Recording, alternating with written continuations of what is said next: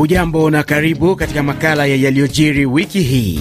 Miongoni ni pamoja na kuapishwa kwa Rais Felix Tshisekedi wa DRC baada ya mahakama ya katiba ya nchi hiyo kuidhinisha ushindi wake katika uchaguzi wa Desemba 20. Mkutano wa viongozi wa nchi wanachama wa IGAD ulitamatika wiki hii jijini Kampala, huku viongozi wakitoa wito wa kusitishwa mapigano nchini Sudan.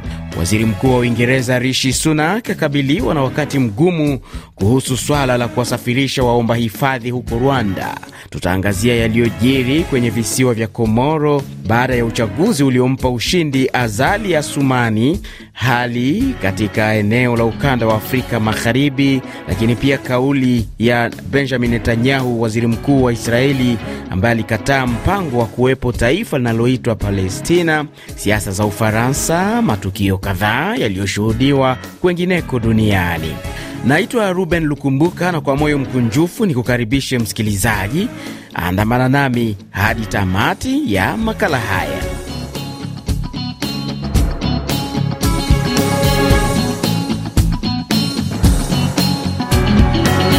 Swadakta. Tuanzie nchini Jamhuri ya Kidemokrasia ya Kongo ambako Alhamis ya wiki hii wanasiasa wa upinzani na waliokuwa wagombea urais Martin Fayulu, Floribert Anzuluni na Moise Katumbi Chapwe wiki hii walisisitiza kuwa uchaguzi wa Desemba 20 haukuwa huru na haki, na waliitisha maandamano jijini Kinshasa na maeneo mengine ya nchi wakati Rais Felix Tshisekedi anapoapishwa Jumamosi ya Januari 20 mwaka huu. Katumbi aliyemaliza nafasi ya pili kwenye uchaguzi huo, yeye alisema chama chake hakina mpango wa kukata rufaa kulalamikia uchaguzi wa wabunge kwenye mahakama ya katiba na ameeleza wazi kwamba chama chake hakitawakilishwa bungeni kwa sababu itakuwa ni kama kuunga mkono wizi wa kura uliofanyika. Moise Katumbi: Sio mimi peke yangu ninayeamua. Tutakutana hivi karibuni na washirika wetu. Wakati huu tumeamua kwamba hakuna mtu tutakayemtuma kutuwakilisha katika bunge la kitaifa. Karibuni hapa tutakuwa na mkutano ambapo tutatoa msimamo wetu rasmi. Wakati hayo yakijiri namna hiyo, msikilizaji, baraza la maaskofu wa kanisa Katoliki Senko kwa mara nyingine lilikosoa namna uchaguzi huo ulivyofanyika. Padre Donatien Shole ni katibu mkuu wa Senko. Maaskofu walitoa tathmini yao inayosikitisha kwamba tunakabiliwa na janga la uchaguzi, maandalizi mabaya, kukosekana kwa uwazi, mambo yasiyoelezeka, kupatikana kwa mashine za kupiga kura karibu na mkoa, vifaa vya kupiga kura mikononi mwa watu binafsi. Wamesikitikia uchaguzi huu ambao umekuwa ukisubiriwa sana. Kanisa hata hivyo halitakosa kushirikiana na taasisi ya rais wa jamhuri. Kuapishwa kwa Rais Felix Tshisekedi Jumamosi ya Januari 20 kumepokelewa kwa hisia mseto kutoka kwa baadhi ya wanasiasa wa ndani na nje ya nchi hiyo ambao wengi wamekosoa kile wanachokiita udanganyifu wa kura uliofanyika na tume ya uchaguzi seni chini ya bwana Denis Kadima nchini humo. Na tukiwa bado huko DRC ni kuwa Jumatano ya wiki hii kundi la waasi wa M23 lilikiri kuuawa kwa makamanda wake wawili wa juu katika mapigano kati yake na vikosi vya serikali FARDC vinavyosaidiwa na baadhi ya makundi yenye silaha wazalendo kwenye mji wa Kichanga mkoani Kivu kaskazini mashariki mwa nchi hiyo. Leopold Mwisha ni kiongozi wa shirika moja la kiraia katika mji wa Sake mashariki mwa nchi hiyo.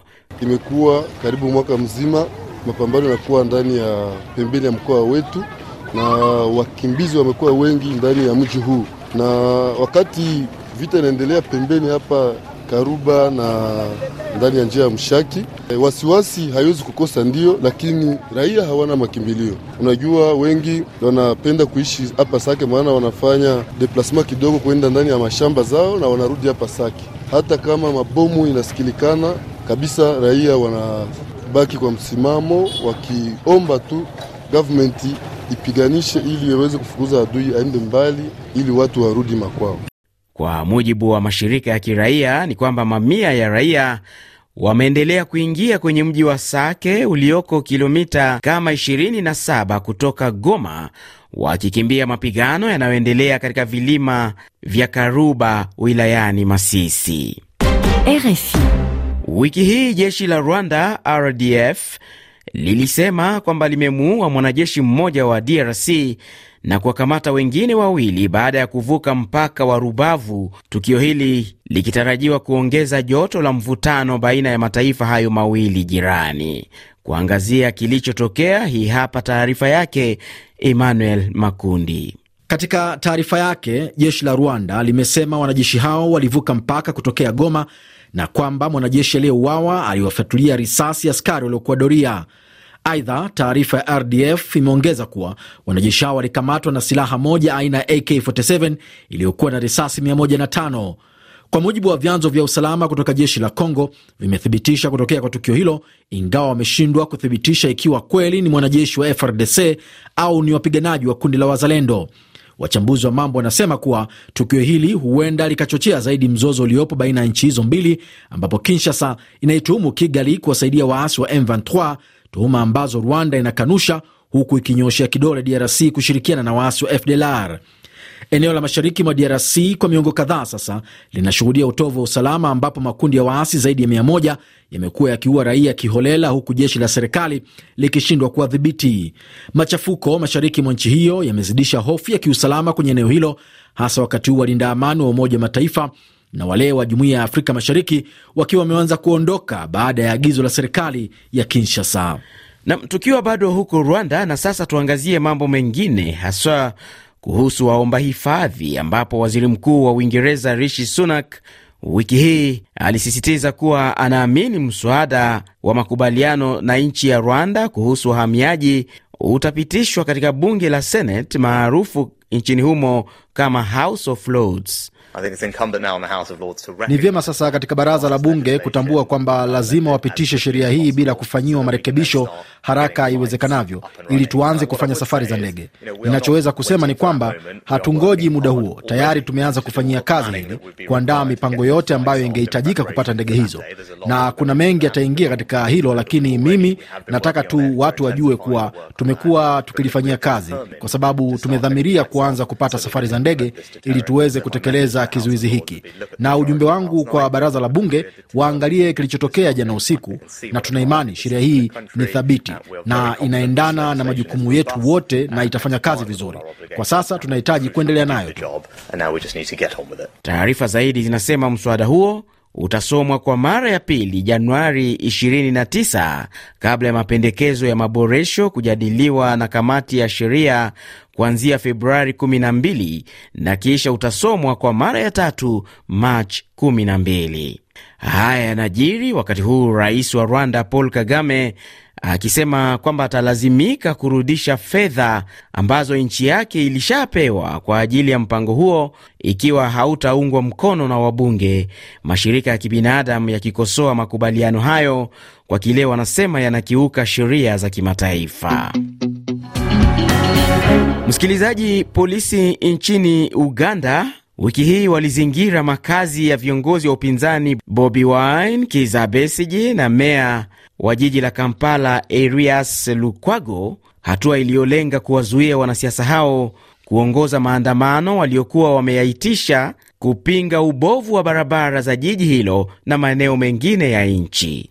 Bobi Wine alisisitiza kuwa hatua ya polisi ni haramu.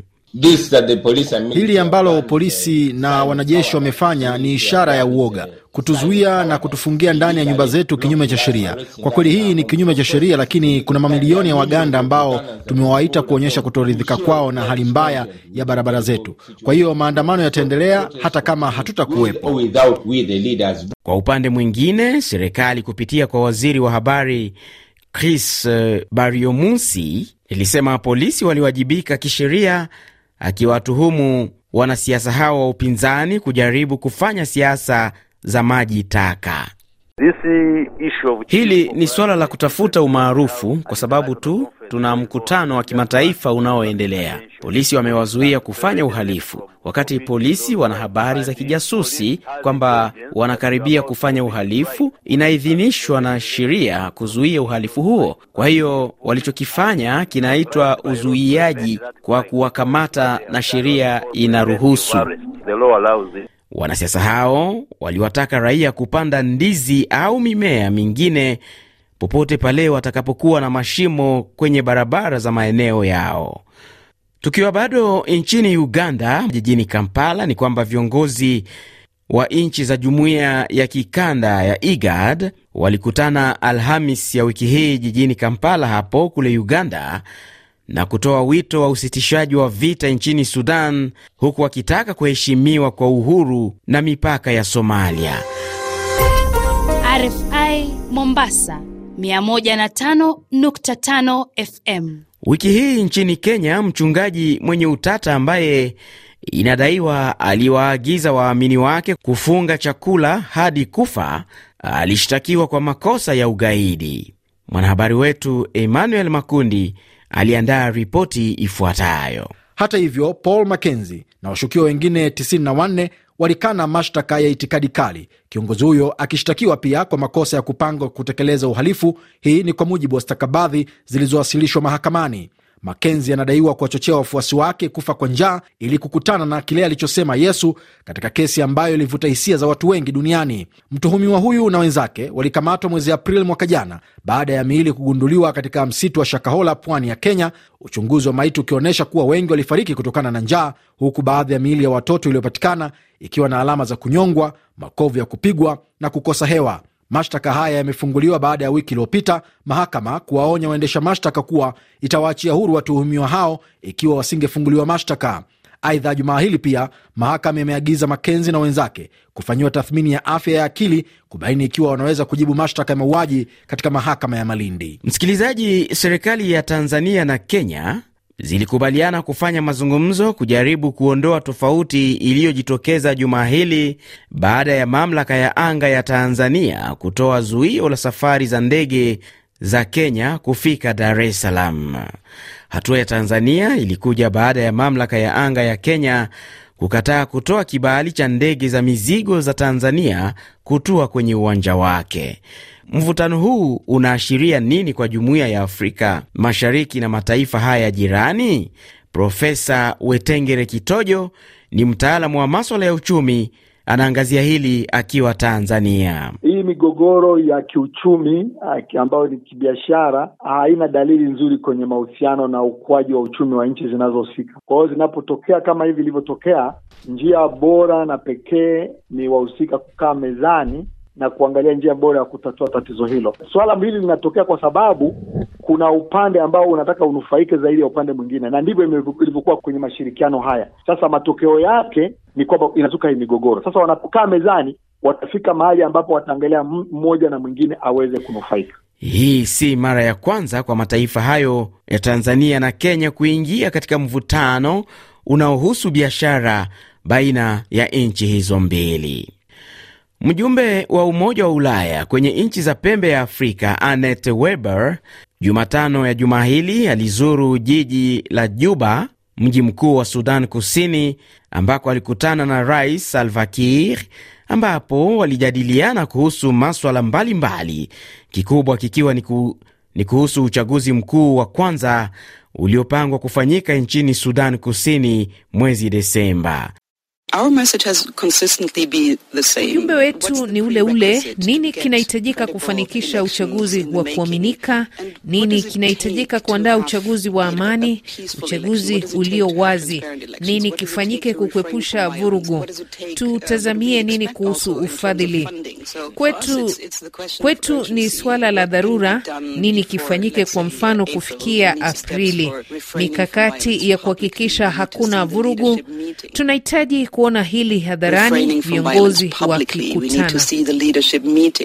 Ni mjumbe wa Umoja wa Ulaya kwenye nchi za pembe ya Afrika Annette Weber akizungumza akiwa Juba. Sauti yake ilitumwa kwetu na mwandishi wetu wa maswala ya Sudan Kusini James Shimanyula.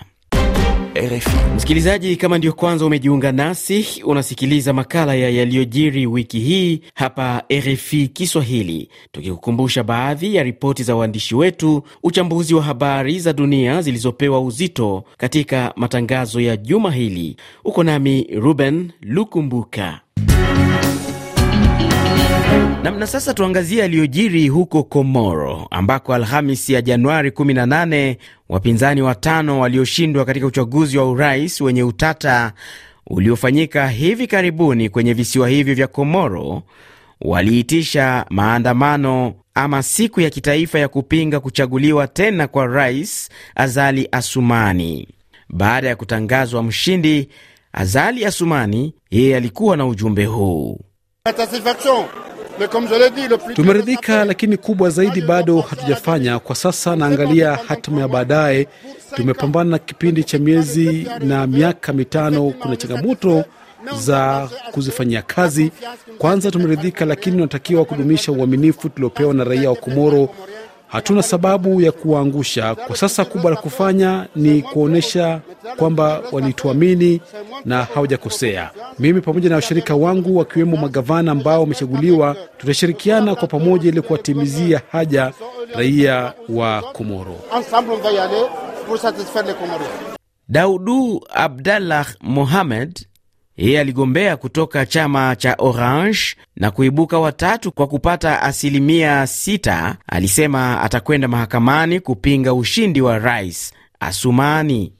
Serikali ya visiwa vya Komoro ilitangaza agizo la watu kutotoka nje kufuatia wito wa kupinga kuchaguliwa tena kwa rais Azali Asumani. Na, na katika kanda ya Afrika magharibi na kaskazini, tukimulika huko Burkina Faso ambako serikali ya kijeshi wiki hii ilisema imezuia jaribio la kuhatarisha usalama wa taifa hilo ambalo limeyumbishwa na mashambulio kadhaa. Undani wa taarifa hii na Victor Abuso. Ripoti iliyotumwa kwenye vyombo vya habari imewashutumu baadhi ya wanajeshi wakiwemo wale walioachishwa kazi na raia wa kawaida kupanga kushambulia taasisi mbalimbali za serikali. Serikali inasema watu hao walikuwa wamepanga kuvamia kambi kadhaa za kijeshi nchini Burkina Faso, lakini wamekamatwa kabla ya kutekeleza mpango huo. Aidha, serikali hiyo imeeleza kwamba mpango huo unafadhiliwa na watu walio nje ya nchi kwa lengo la kuhakikisha kwamba mashirika ya kiraia yanachukua madaraka kutoka kwa jeshi. Jumapili iliyopita aliyekuwa mkuu wa majeshi na maafisa kadhaa wa juu wa jeshi walikamatwa wakihusishwa na jaribio la nne la kutaka kufanya mapinduzi nchini humo. Ni wiki ambayo waziri mkuu wa Niger Ali Lamin Zein alizuru Iran baada ya kutembelea Uturuki na Sabia katika ziara inayolenga kuimarisha uhusiano wake na mataifa ya nje. Salifu Modi ni waziri wa ulinzi wa Niger. Hapa anaeleza kilichokubaliwa wakati wa ziara hiyo ya waziri mkuu Ali Lamin Zein. Mambo yamekwenda haraka. Tumekuwa na mikutano kadhaa tangu hapo mwanzoni mjini Niamey, na sasa tumekamilisha miradi yote hapa Moscow katika kuimarisha uwezo wetu, na kazi itaanza hivi karibuni. Ni sauti yake Salifu Modi, waziri wa ulinzi wa Niger.